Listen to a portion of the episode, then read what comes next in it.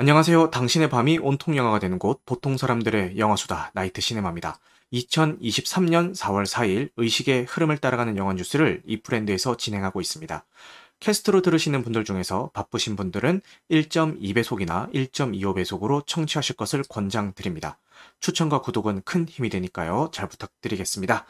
자, 나이트 시네마 신규 컨텐츠부터 소개하고 빠르게 진행을 해볼게요.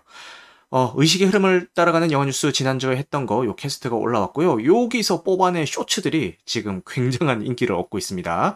일단 그 스즈메 문단속을 어, 한국 에로 영화계에서 패러디했다라는 거를 이제 쇼츠로 뽑아서 올렸는데 그게 지금 틱톡과 유튜브에서 굉장히 좋은 반응을 불러일으키고 있고요. 그리고 이제 일본 애니메이션이 뭐 한국 극장가를 점령했다라는 그런 기사에 대한 제 반박 의견에 대해서 올렸는데 어 이게 약간 조금 좀 세게 이야기한 경향도 있어서 아 요거 좀 욕먹을 수도 있겠다라는 각오를 하고 올렸음에도 불구하고 많은 분들이 공감을 해주면서 야 시원하다 뭐 이런 댓글들이 달려가지고 너무 기분이 좋았습니다. 그리고 여덟 번째 감각이라는 그 동성애물 그 BL물이죠. 그거에 대한 소개 영상도 쇼츠로 올렸고 뭐 그리고 카지노 카지노 종영을 종영이 되면서 이제 카지노에 대한 소감도 올렸는데 모두 다 조회수가 잘 나오고 있어가지고 너무 기분이 좋습니다. 그래서 그 조회수가 잘 나옴과 동시에 그걸로 인한 그 유튜브 이제 구독자 연결도 돼가지고 이렇게 좀 성장을 하고 있는 걸 보면서 너무 기분이 좋네요. 뭐 이 맛에 하는 거 아니겠습니까?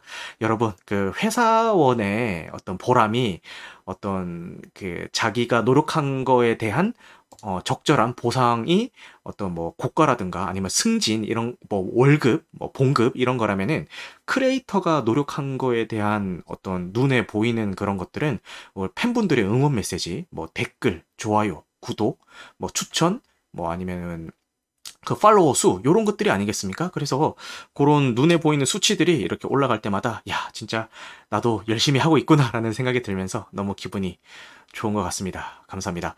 어, 참고로 요 그 쇼츠 중에서 조회수가 제일 잘 나오고 있는 게그 에로 영화가 이제 스즈메 문단속을 뭐 패러디했다 요건데 요게 지금 어, 틱톡에서는 6만 뷰를 넘기고 이제 10만 뷰를 향해 달려가고 있습니다. 네, 너무 기분이 좋습니다. 자, 그 다음에 파벨만스에 대한 스포일러 감상 후기 토론회를 진행을 했는데, 제가 이제 바빠져가지고 더 이상 어, 뭐 스포일러 감상 후기 토론회를 진행하기가 힘들 것 같아요라고 발표하자마자 바로 스포일러 감상 후기를 후기 토론회를 진행을 했죠.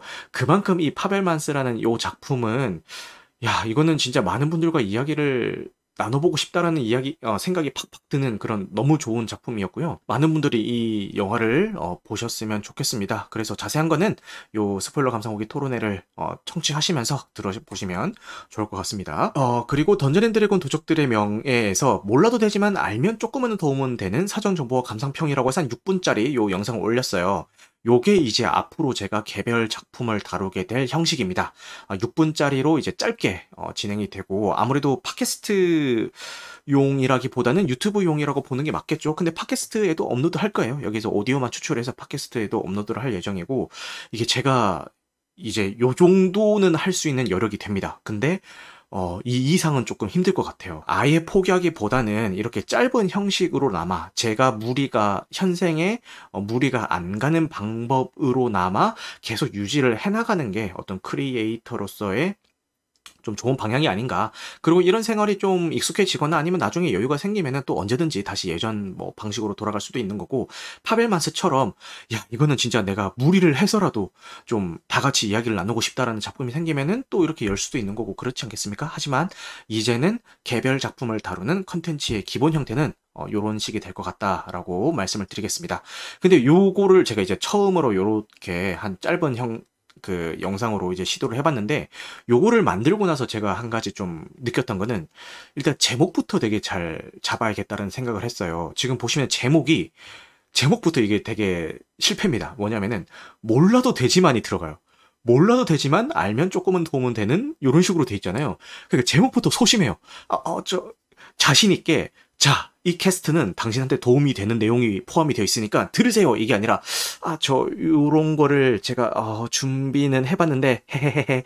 어, 입맛에 맞으실지는 모르겠지만 아, 좀 들어 주시면은 감사할 것 같기도 하고 약간 요런 느낌이에요. 되게 자신 없는 느낌. 어, 그러니까 보라는 거야 말라는 거야 맞아 지금 빌바오님이 딱 얘기를 하셨는데 이거 이거를 내 대체 보라는 거야 말라는 거야 이런 생각이 딱 들 수가 있는 제목이거든요. 근데 막상 그 이 캐스트를 드 막상 들어 주신 분들은 어 좀 괜찮다 어 이렇게 사전 정보로서의 뭐 나쁘지 않은 내용인 것 같다라고 얘기를 해주셨어요. 근데 지금 제목 네이밍부터가 뭔가 좀 실패한 것 같다라는 생각이 들고요.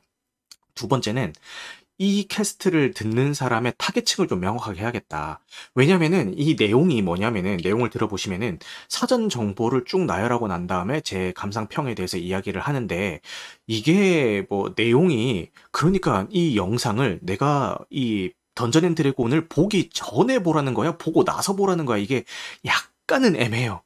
약간은 애매해요. 근데 보기 전에 보세요로 조금 치우쳐져 있긴 한데 그 전반적인 그 내 제가 하는 그 대사의 어떤 뉘앙스라든가 이런 것들이 약간 왔다 갔다 해요. 그래서 아 다음 영상을 만들 때 보면은 그 컨셉을 좀 명확하게 해야겠다. 어느 쪽이든 간에. 그러니까 보기 전에 보세요라든가 아니면 보고 나서 보세요라든가 뭐든 간에 좀 그 일관성 있게 어 좀 해야겠다라는 생각을 좀 했습니다. 근데 뭐 어떻게 첫 술에 배부르겠어요. 저 스포일러 감상 후기 토론회가 지금은 많은 분들이 사랑 사랑을 해주시고 또 호평을 해주시지만 그 캐스트에 박제되어 있는 초창기 때그 스포일러 감상 후기 토론 들어보면은 와 진짜 말도 안 되거든요.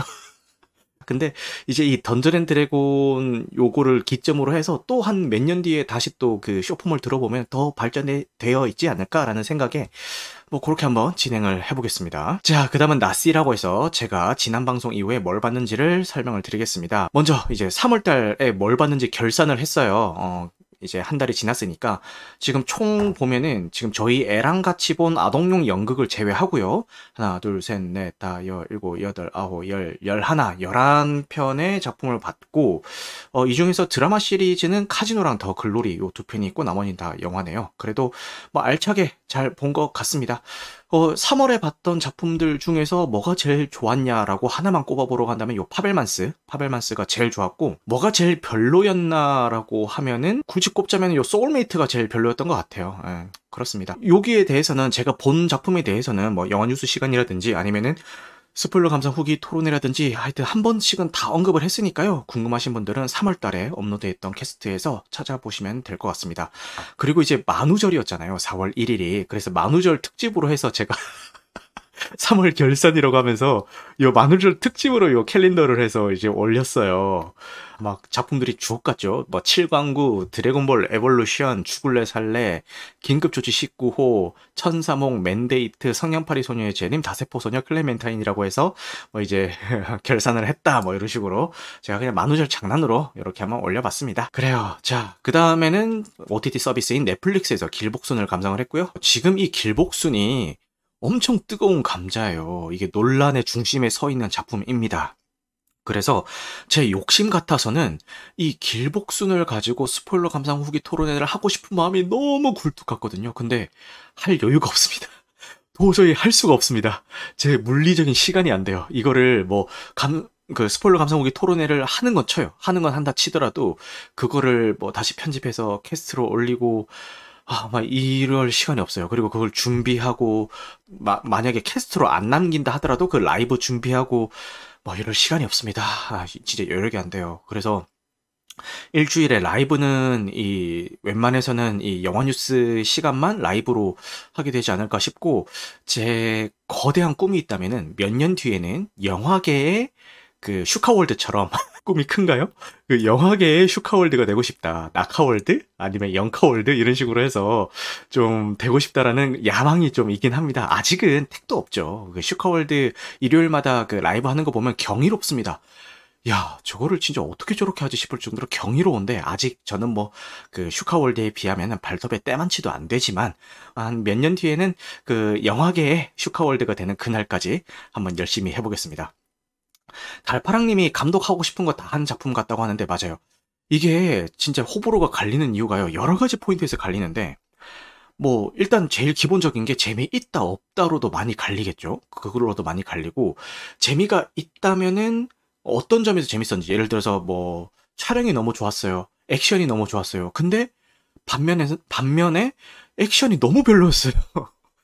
촬영도 아, 너무 별로였어요. 뭐 또 한편에선 또 아, 너무 신선했어요. 못, 한국 영화에서 못 보던 소재예요. 이런 얘기가 있는 반면에 야, 이거 다 옛날에 어? 이 장면은 어디서 가져온 거고 요런 소재는 어디서 가져온 거고 다 있던 거잖아. 아, 그 뭐 전혀 뭐 새로울 게 없다.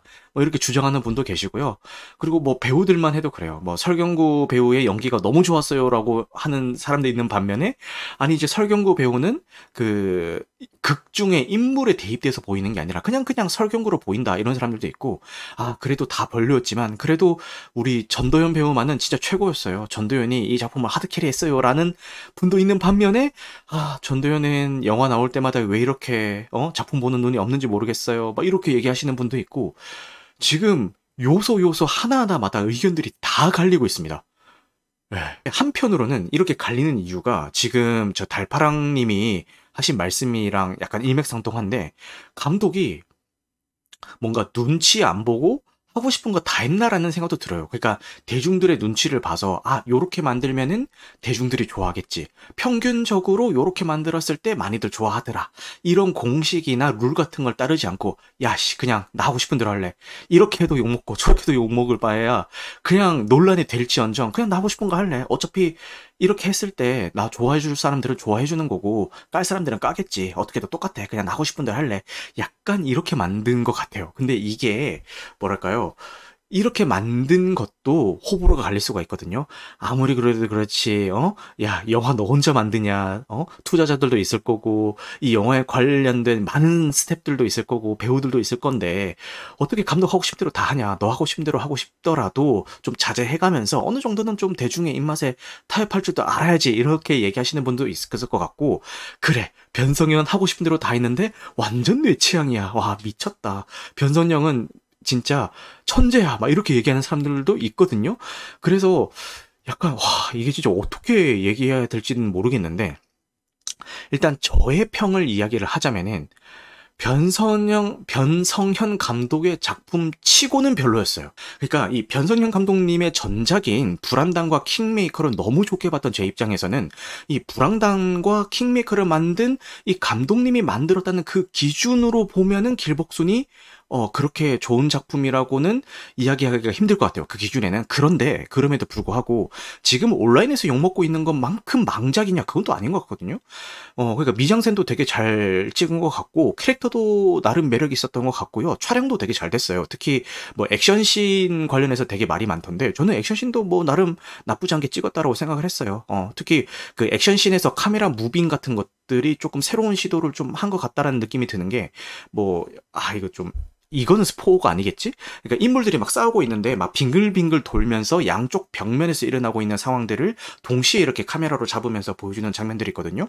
어, 그런 것들 와 진짜 연출 잘했다라는 생각을 하면서 재밌게 봤습니다. 음, 그럭저럭 재밌게 봤고 하지만 어, 불황당과 킹메이커를 만든 감독이었더라면 이것보단 좀 더 잘 만들었어야지라는 그런 아쉬움은 있었다.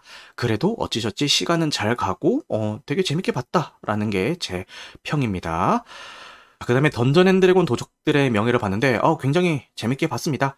근데 이게 뭐 재밌는 이유가요.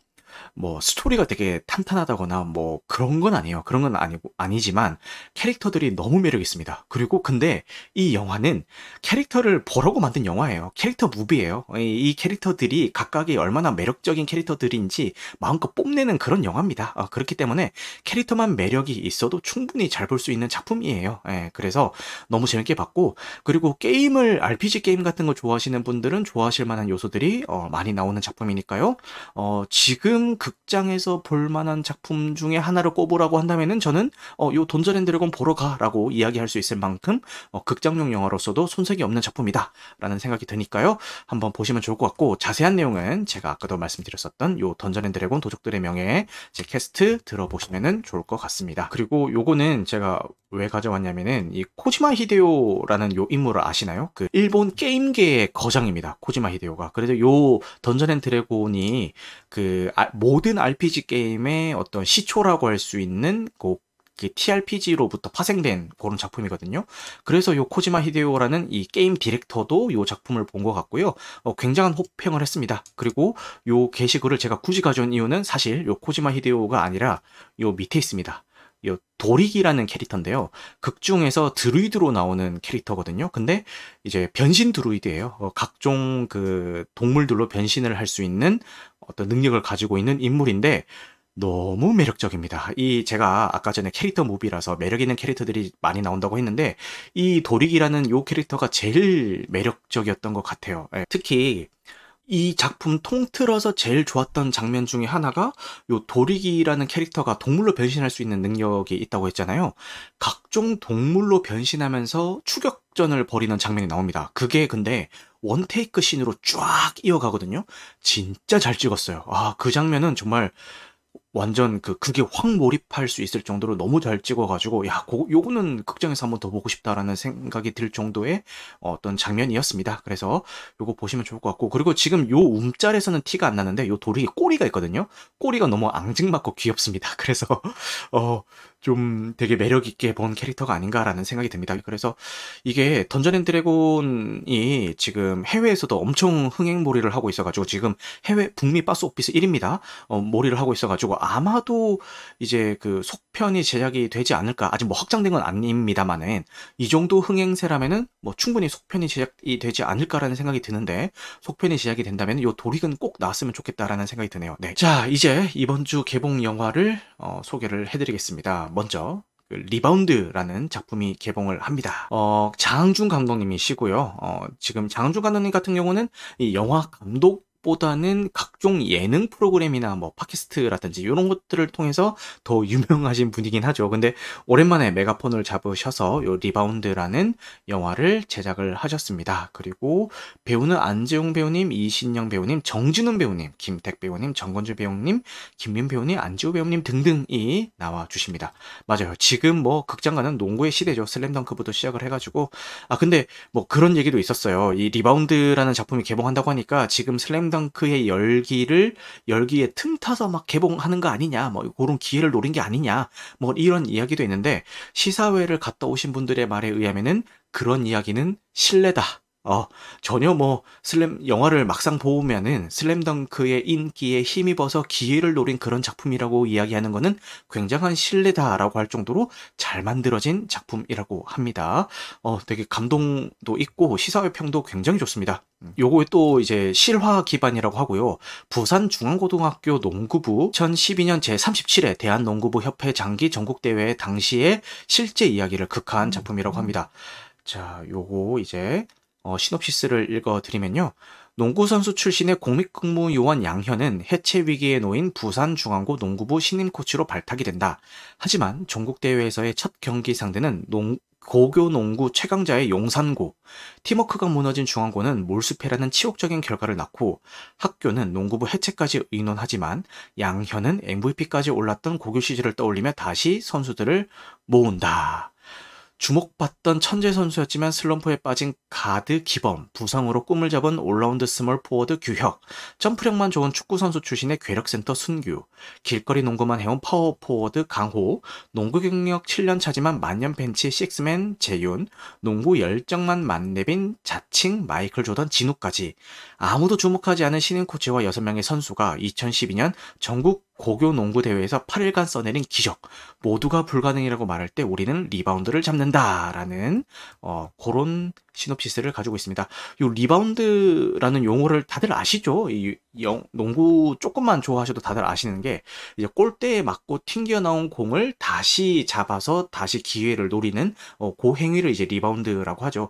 근데 요 지금 이 캐릭터 설명들을 쭉 읽어보니까 제가 이 영화를 본 것은 아니지만 어 각자의 어떤 슬럼프라든가 상처가 있는 인물들인 것 같아요. 이런 인물들이 다시 재기를 노린다라는 그 시점에서 제목도 리바운드라고 정한 게 아닌가라는 생각이 드네요. 그래서 한번 기대를 해보겠습니다. 어, 참고로 저는 예매를 해놨고요. 토요일 날 심야 영화로 아마 보게 될 것 같아요. 그래서 요거는 제가 극장에서 확인을 해보고 또 말씀을 드리도록 하겠습니다.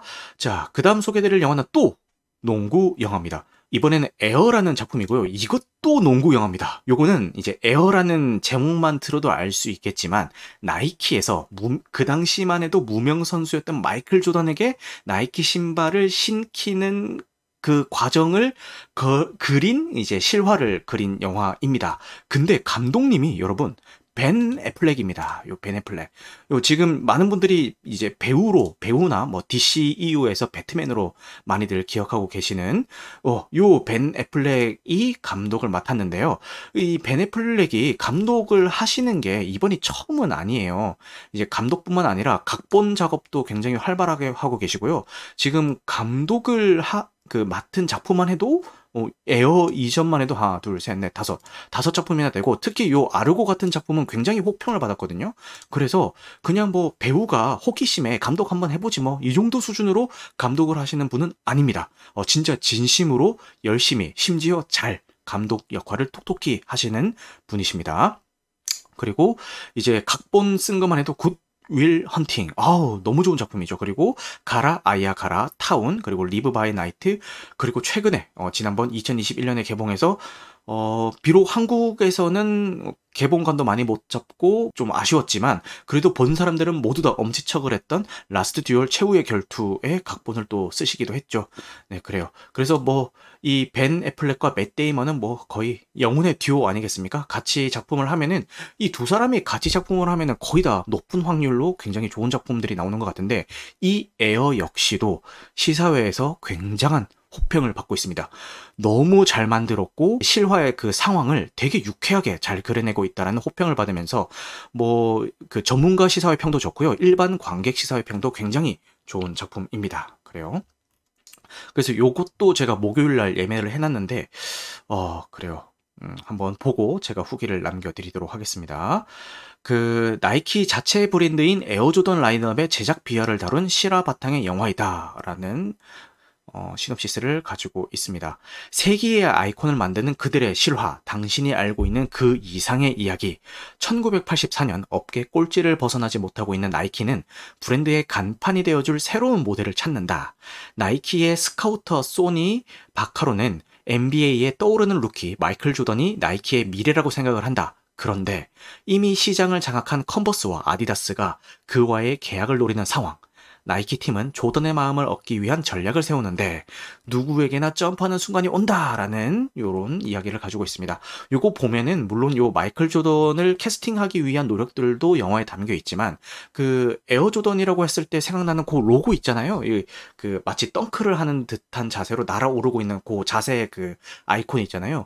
그거를 그거가 어떻게 탄생했는지에 대한 비화 같은 것들도 다루고 있는 것 같아요. 그 예고편을 보니까 그래서 한번 어, 흥미롭게 보시면 좋을 것 같습니다. 어, 저 역시도 굉장히 기대하고 있는 작품 중에 하나입니다. 넷플릭스에 있는 조던 다큐도 같이 보면 재밌겠다라고 하시는데 아 맞아요. 넷플릭스에 조던을 다루고 있는 다큐멘터리가 있으니까요. 한번 보시면 좋을 것 같아요. 그리고 요게 여러분들 박평식 평론가님 아시죠? 별점을 굉장히 짜게 주고 그 신랄한 그 비판을 하기로 유명한 분인데 이분이 별 3개 반을 주시면서 확신과 혁신의 유머와 뚝심으로 점핑한다 라고 해주셨네요. 이 정도 이분이 이 정도 평을 했으면은 진짜 혹평을 하신 겁니다.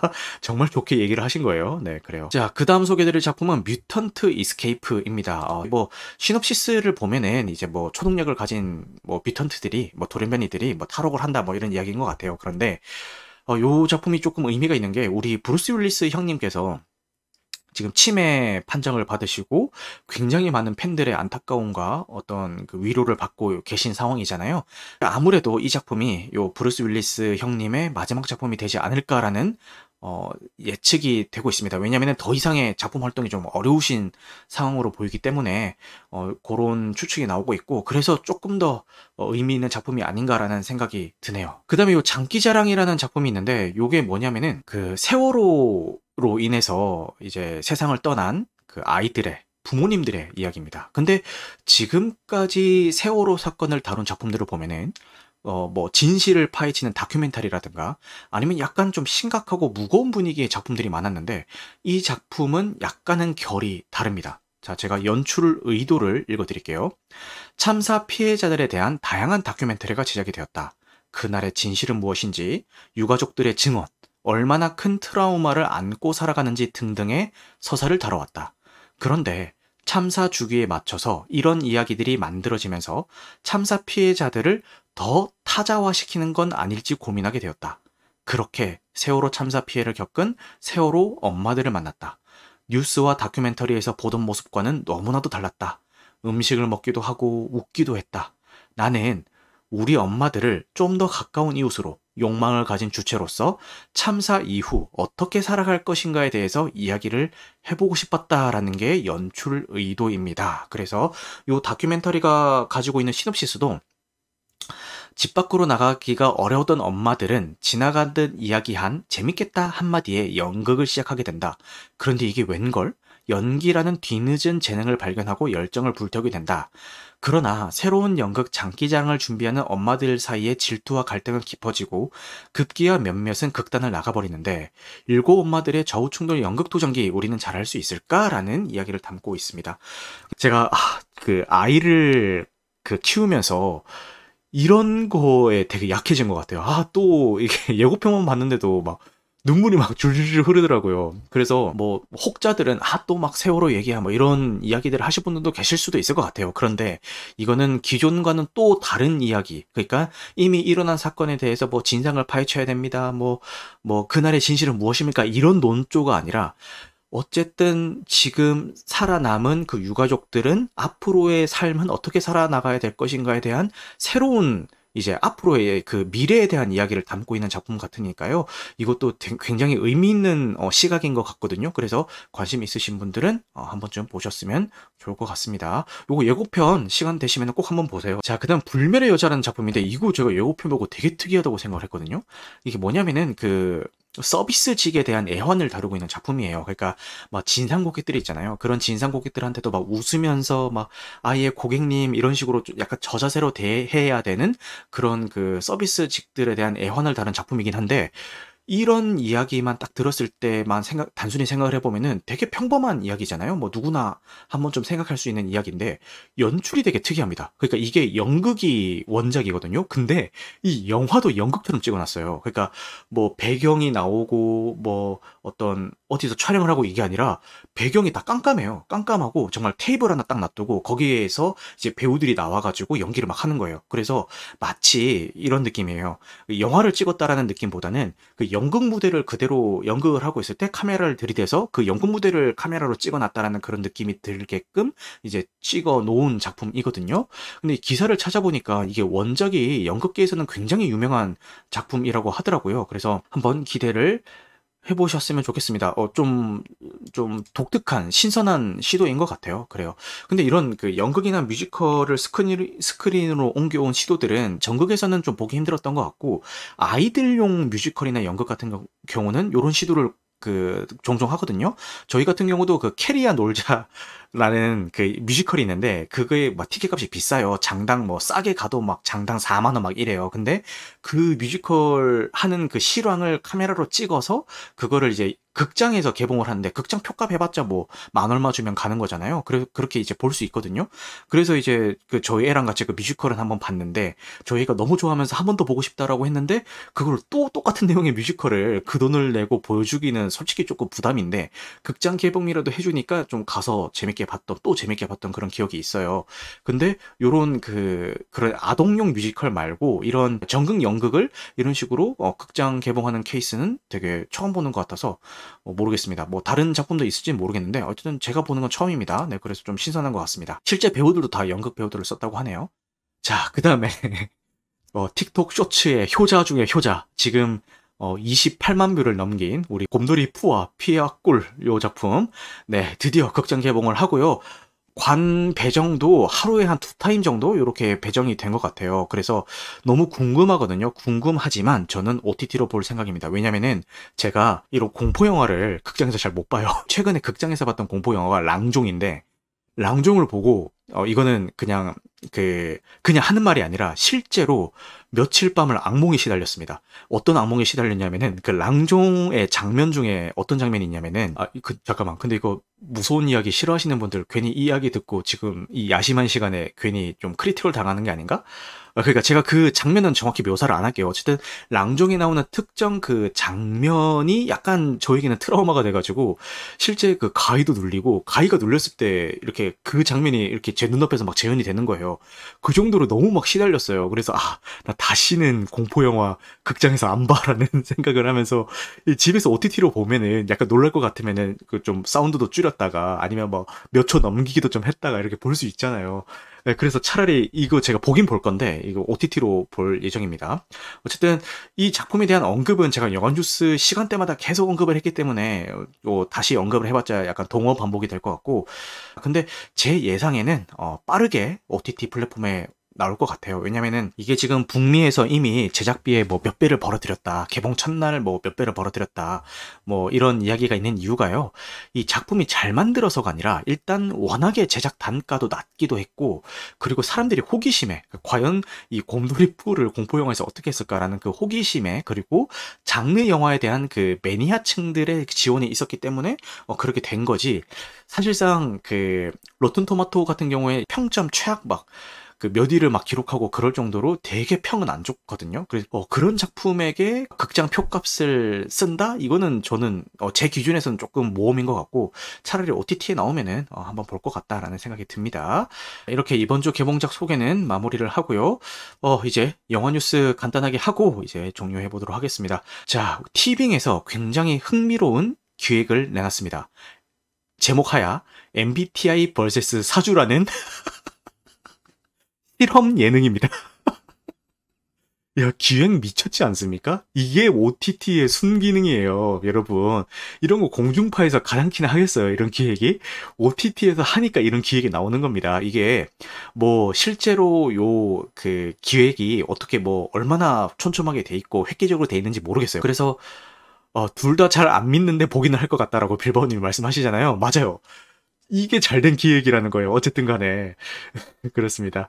그래서 MBTI랑 사주 중에 어떤 게 더 정확한지에 대한 여러 가지 형태의 실험들을 하는 그 실험 예능인 것 같습니다. 예고편만 봤을 때 그런 것 같고, 어, 한번, 어, 저도 볼 것 같거든요. 너무 궁금합니다. 근데 이 MBTI가, 모르겠어요. 지금 뭐 저희 세대들 제가 지금 30대 후반인데 저희 세대들은 약간 반반인 것 같거든요. 좋아하시는 분도 있고 안 좋아하시는 분도 있고 반반인 것 같은데 더 아래로 내려가면은 그 한 20대만 되더라도 진짜 하루 종일 이 MBTI 이야기만 할 정도로 많이들 언급을 하세요. 어, 뭐 대학생들이라든가 이런 분들 많이 언급을 하세요. 그래서 확실히 뭐 대세긴 대세인 것 같다라는 생각을 해봅니다. 빌버님이 MBTI 뭐냐고 물어보시는데 제 MBTI는 ISFJ입니다. ISFJ예요. 제가 I라고 하면은 많은 분들이 놀라세요. 니가 어떻게 I야? I가 약간 좀 내향적인 그런 성향이잖아요. 니가 어떻게 I야? 니, 너는 E 아니야? 이렇게 말씀하시는데 어, 저는 E였다가 I였다가 약간 검사할 때마다 왔다 갔다 하거든요. 근데 저는 이렇게 방구석에서 떠드는 거나 이렇게 떠들지 실제로 만나서 이야기했을 때는 약간 좀 이렇게까지 활발하게 떠들지 떠드는 성격은 아닌 것 같아요. 그래서 약간 I랑 E랑 왔다 갔다 하는 게 아닌가 싶고 뭐뭐 뭐 S 뭐 가운데 있는 건 잘 모르겠고 J는 확실한 것 같습니다. J가 뭐 계획형 뭐 이런 것 같은데 뭐 계획형인 건 맞는 것 같아요. 네. 그 다음 소식은 나홍진 감독의 신작 아 방금 제가 아까 랑종을 언급했는데 바로 나홍진 감독이 나오네요. 나홍진 감독의 신작 SF 영화인 호프에 어, 오징어 게임의 정호연이 캐스팅이 됐다는 소식인데요. 이 정호연뿐만 아니라 쟁쟁한 인물들이 캐스팅이 됐습니다. 마이클 패스벤더 이분입니다. 여러분들 지금 이게 오보가 아니라 official입니다. 마이클 패스벤더가 캐스팅이 됐고요. 자 알리시아 비칸데르라고 하면은 누군지 약간 아리까리한 분도 계시겠죠. 엑스마키나의 에이바. 요분 하면은 이제 아실 분들 계실라나. 그리고 데니시 걸에서 나오셨고요. 저 같은 경우는 요 툼레이더 리부트가 좀 성적은 좋지 않았지만 저는 그래도 재밌게 봤거든요. 어, 무려 극장에서 와이프랑 같이 봤습니다. 재밌게 봤는데 뭐 흥행에는 참패를 해가지고 좀 아쉽긴 한데 저는 괜찮았어요. 어쨌든 요 툼레이더에서도 나오셨 나왔었죠. 두 분이 나홍진 감독의 신작에 캐스팅이 됐고요. 한국 배우들 캐스팅도 쟁쟁합니다. 황정민 배우, 조인성 배우, 정호연 배우가 캐스팅이 됐습니다. 네, 그래요. 어, 캐스팅만 봐도 지금 벌써부터 기대가 되고 있죠. 시놉시스는 더 흥미롭습니다. 고립된 항구 마을 호포항에서 시작된 의문의 공격에 맞서는 주민들의 이야기다. 마을 외곽에서 미지의 존재가 목격된 후 그 실체를 수색하다가 마을이 파괴될 위기에 놓인 주인, 주민들의 사투를 그린다라고 되어 있고요. 근데 무려 마이클 패스펜더, 알리시아 비칸데르가 캐스팅이 됐다고 하니까 어? 나홍진이 드디어 헐리우드 진출하나? 이렇게 생각하시는 분들도 계실 것 같은데 무려 한국 영화에 이분들이 캐스팅이 된 거고요. 촬영도 모두 한국에서 진행이 됩니다. 모두 국내 촬영이에요. 즉 이분들은 어, 아마 촬영을 하러 내한을 하지 않을까라는 생각이 듭니다. 어쨌든 야 나홍진 감독이 이번에도 어, 어떤 큰 작품을 내놓을지 한번 기대를 해보도록 하겠습니다. 둘이 부부잖아요 라고 하는데 맞습니다. 어, 실제로 둘이 부부시죠. 맞아요. 그래서 너무 기대가 되고 어, 한 가지 아쉬운 거는 개봉 예정일이 미정입니다. 연도조차도 안 나와 있어요. 보통 연도는 얘기를 하거든요. 뭐 예를 들어서 뭐 24년에 할 거다, 뭐 25년에 할 거다. 이, 보통 이건 얘기는 하는데 그것조차도 어, 이야기가 안 되고 있어서 아 이게 좀 아쉽긴 하네요. 너무 궁금하네요. 그랬습니다. 네, 그 다음에 소개해드릴 뉴스는 넷플릭스가 AJ 퀸넬의 소설 Man on Fire를 TV 시리즈로 제작한다는 소식입니다. 총 8개의 에피소드로 이루어질 예정이고 Man on Fire라고 하면은 옛날에 그 영화로 많은 분들이 기억을 하시죠. 저도 영화로 본 작품인데 되게 흥미롭게 봤거든요. 소재 자체는 굉장히 좋아요. 그 어린 소녀를 보호하기 위한 그 보디가드의 이야기잖아요. 어 그래서 이거를 8부작 그 시리즈로 시작을 하면은 어 그래도 좀 재밌게 제작이 될 것 같다는 생각이 들고 어떻게 나올지는 한번 지켜보도록 하겠습니다. 자, 그 다음 오늘 마지막 뉴스는 오컬트 영화 뉴스입니다. 자, 영화 파묘에 대한 뉴스인데요. 최민식 배우가 파묘에 캐스팅이 됐다는 소식입니다. 검은 사제들과 사바하를 감독했었던 장재현 감독이 연출을 맡았고요. 김고은 배우, 유해진 배우, 이도현 배우, 이도현 배우가 최근에 그 열애설 난 더 글로리에 나왔던 그 이도현 배우 맞습니다. 참고로 이도현 배우는 요 파묘를 통해서 스크린 데뷔를 합니다. 드라마에만 나오다가 드디어 영화 데뷔를 하게 되는 거죠. 어쨌든 그런 작품입니다. 캐스팅 쟁쟁하죠. 촬영은 작년 10월에 이미 시작이 됐고요. 아마 사, 촬영 기간이 3월까지였나 그래서 아마 촬영은 이미 다 완료가 됐을 겁니다. 그래서 아마 이제 편집 과정을 거치고 후처리 과정을 거친 다음에 뭐 좀 공개를 앞두고 있는 상황이지 않을까라고 예상을 해보고 아 그렇네요. 11월에 개봉 예정이라고 하네요. 네, 올해 말에 개봉 예정인 것 같고 시놉시스는 엄청난 돈을 제안하면서 흉지의 묘를 이장해달라는 의뢰를 받은 풍수사, 그리고 그와 동행하는 장의사, 그리고 무당에게 벌어지는 기이한 이야기를 그립니다. 라는 이야기를 하고 있습니다. 이 감독님의 전작인 뭐 검은 사제들, 사바하 이걸 쭉 보셔서 아시겠지만 이 감독이 오컬트에 대한 이해도가 굉장히 높거든요. 근데 검은 사제들 같은 경우는 뭐 대부분의 분들이 좋아하시는 작품이시고 그 사바하 같은 경우는 호불호가 조금 갈리긴 하지만 호불호가 갈릴지언정 오컬트 요소에 대한 사전 조사만큼은 정말 성실하게 했다라는 건 그 누구도 부정할 수가 없을 겁니다. 그만큼 오컬트물의 진심인 감독이신 만큼 이 파묘 라는 소재를 가지고 또, 또 어떤 오컬트 스릴러 장르를 만들어 주실지 기대를 한번 해보겠습니다. 제가 아까 공포 영화는 잘 못 본다고 했는데 이런 오컬트물은 또 좋아하거든요. 그래서 검은 사제들 그리고 사바 모두 다 극장에서 봤고 저는 개인적으로 굉장히 재밌게 바꿔, 봤어요. 그 두 작품을. 그래서 요 파묘도 11월에 개봉하면은 극장으로 달려가서 열심히 볼 것 같다라는 생각이 듭니다. 자, 오늘 이렇게 준비한 소식은 여기까지고요. 오늘 뭐 늦은 시간까지 함께 해주셨는데 조금이라도 여러분들에게 도움이 되셨으면 좋겠습니다. 늦은 시간까지 함께 해주셔서 감사하고요. 오늘 방송된 내용은 편집 과정을 거쳐서 유튜브와 각종 팟캐스트 플랫폼에 업로드될 예정입니다. 여러분들 영화 같은 밤 되시길 바라겠습니다. 감사합니다.